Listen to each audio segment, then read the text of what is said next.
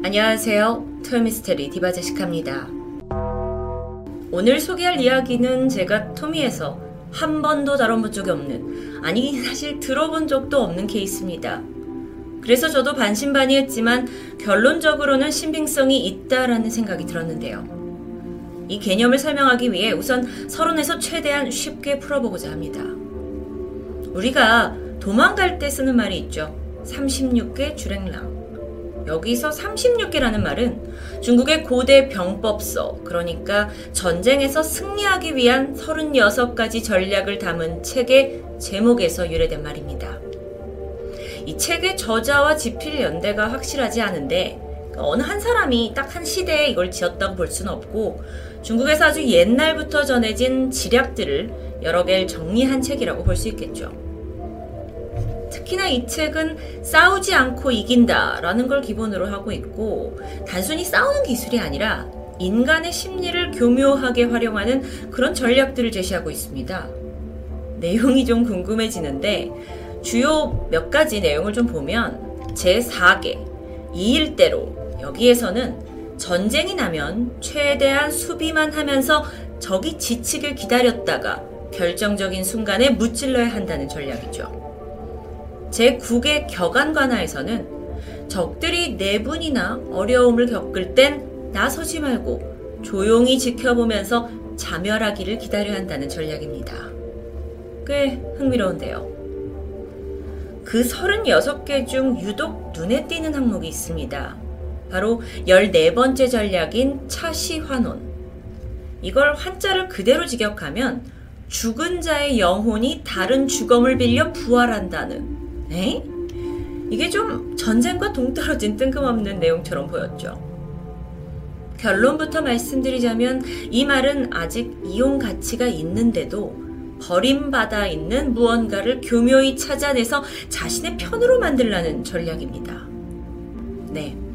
다소 어려운 이야기는 여기까지였고요. 지난 1959년 대만에서 실제 이 사자성어의 뜻 그대로 죽은 자가 다른 자의 몸을 빌려서 살아나는 일명 차시환원 사건으로 엄청난 화제가 되었습니다. 1958년 찐먼다오라는 섬에서 대만과 중국 본토 간의 전투가 있었는데요. 이 전쟁으로 섬에 살던 주민들은 찐먼다오 섬을 떠나야 했고 급히 피난길에 오릅니다. 그리고 그 중엔 18살 소녀 쭈슈아도 있었죠.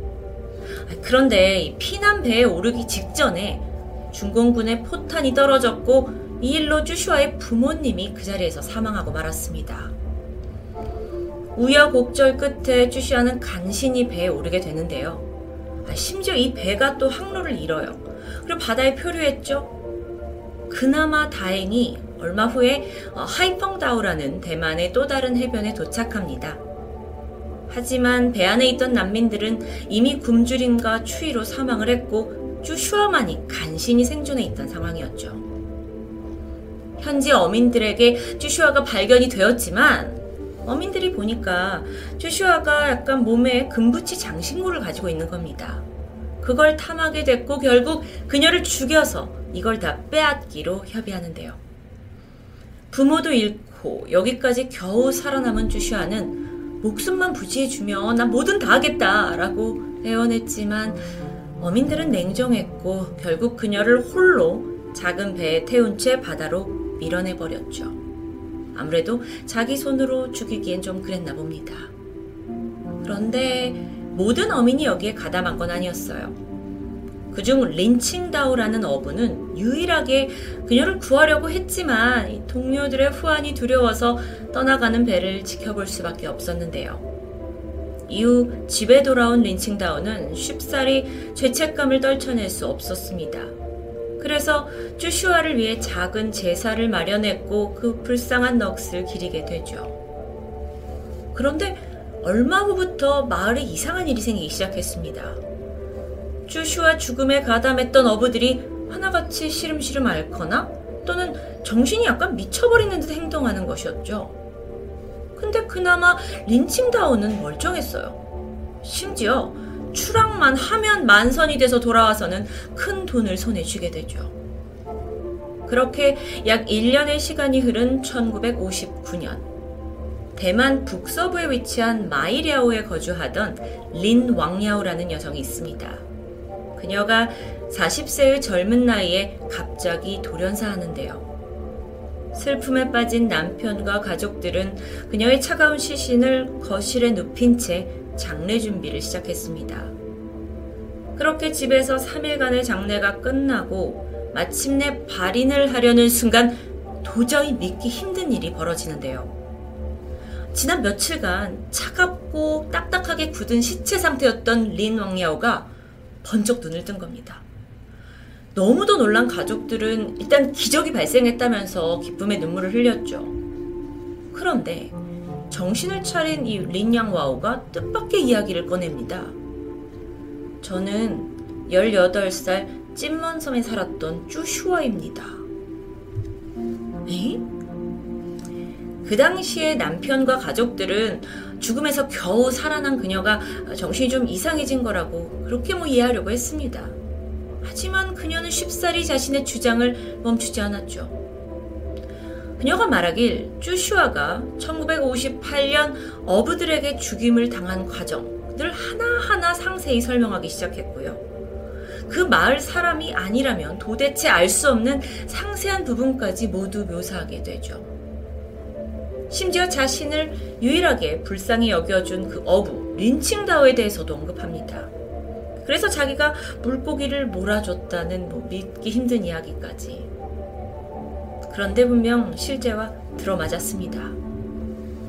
참고로 린양와오는 지금껏 단 한 번도 자신의 고향인 마이아로를 벗어난 적이 없습니다. 당연히 쭈슈아가 살았다는 찐만다오 섬에 가봤을 리 만무했죠. 그런데 죽음에서 부활한 이래 그녀의 말투조차 아예 변해 있었습니다. 아주 능숙하게 찐먼다오 방언을 쓰기 시작한 건데요.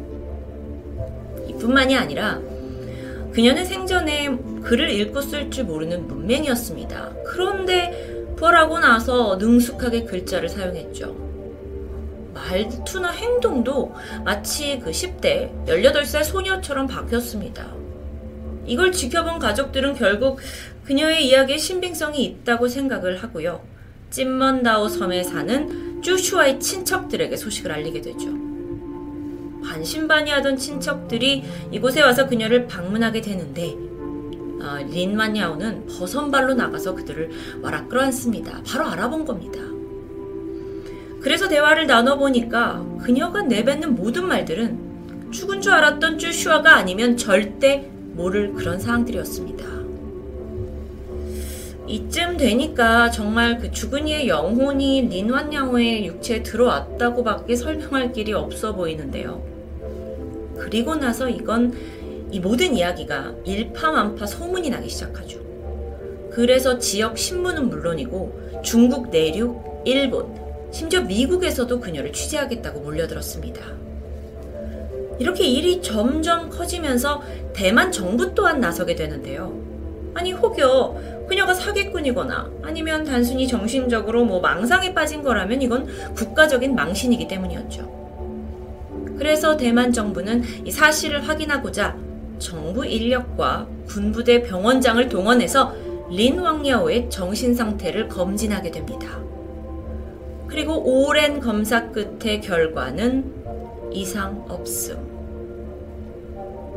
이후에 몇 년을 거쳐서 린왕야오를 취재하려는 외신들의 방문은 계속 들어갔습니다. 그 과정에서 잡음이 있기도 했는데 그녀의 남편이 이 아내를 어떤 돈벌이 수단으로 이용하는 게 아니냐라는 의혹이 생겼던 겁니다. 그래서 조사도 받기도 했죠. 게다가 대만은 일명 민국연도라는 건국일을 기준으로 하는 새 연도법을 사용하는데요. 이걸 알지 못했던 외신들의 실수로 날짜가 뒤죽박죽 되는 일도 발생했죠.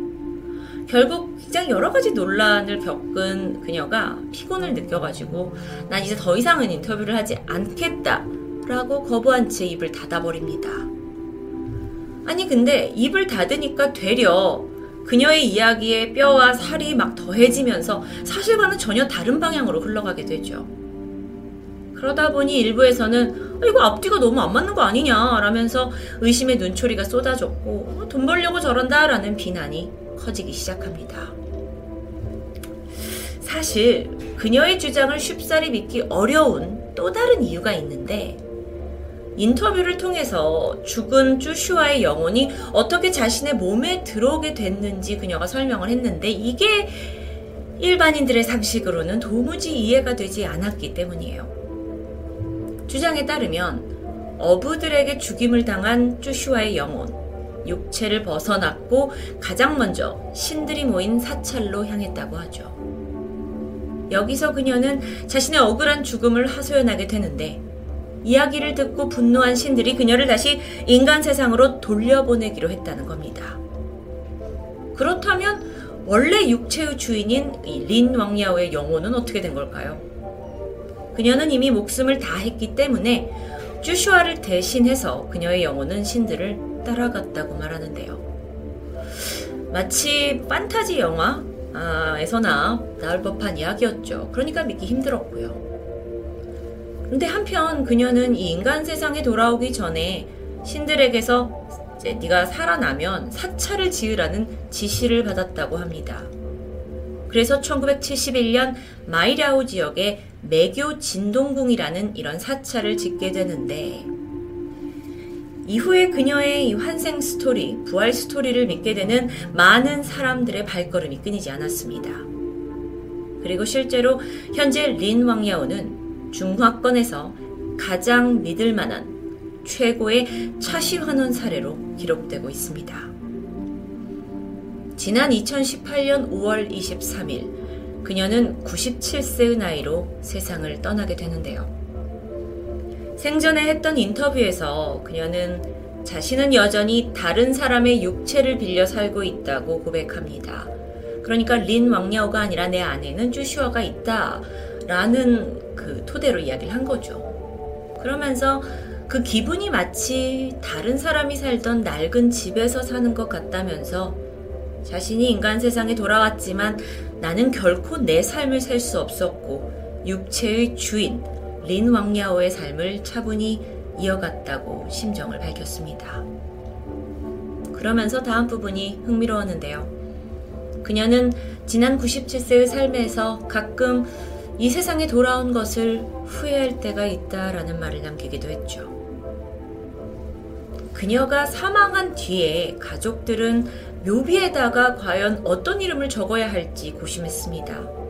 그리고 결론적으로 묘비명에는 린 왕야오의 이름이 들어가는데요. 장례식에 사용되는 명패에는 린 왕야오와 쭈슈와 두 이름이 모두 기재됩니다. 사실 중국 고대 서적에서 이 차시환원에 대한 이야기는 종종 찾아볼 수 있었습니다. 과거 이현이라는 사람이 중국 고대 사상가이자 도덕가인 노자를 만났고 그를 스승으로 삼아 불로장생의 법을 배우게 되는데요. 그 방법은 바로 자신의 육체와 영혼을 분리시키는 탈신술이었다고 합니다.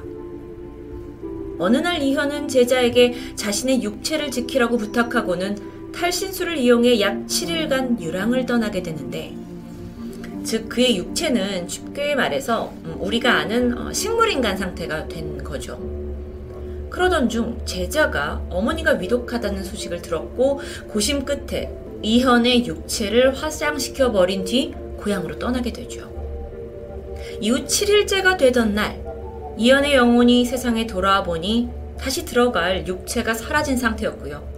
결국 그는 할 수 없이 막 숨이 끊어진 거지의 시신으로 들어갔다는 이야기가 있습니다. 물론 진위 여부는 우리가 증명할 길이 없죠. 중국 고대 서적에서 나오고 있으니까요. 하지만 한 가지 분명한 것은 이건 우리가 평소에 알고 있던 환생 스토리와는 좀 다르다는 건데요. 환생이란 건 죽은 자의 영혼이 또 다른 생명으로 다시 태어나는 걸 말합니다. 혹시 이것에 대한 뭐 흥미로운 케이스가 궁금하시다면 지금 사진 속에 보이는 토미 환생 영상을 보시면 어, 그 자세한 사례를 알 수 있으실 텐데요. 환생은 죽은 자가 단순히 살아나는 부활과는 분명 다른 거죠. 그리고 죽은 사람이 산 사람의 몸에 들어오는 어떤 빙의와도 성격이 다릅니다.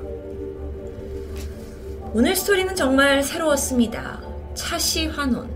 죽은 자의 영혼이 또 다른 죽은 자의 몸을 빌려서 살아난다?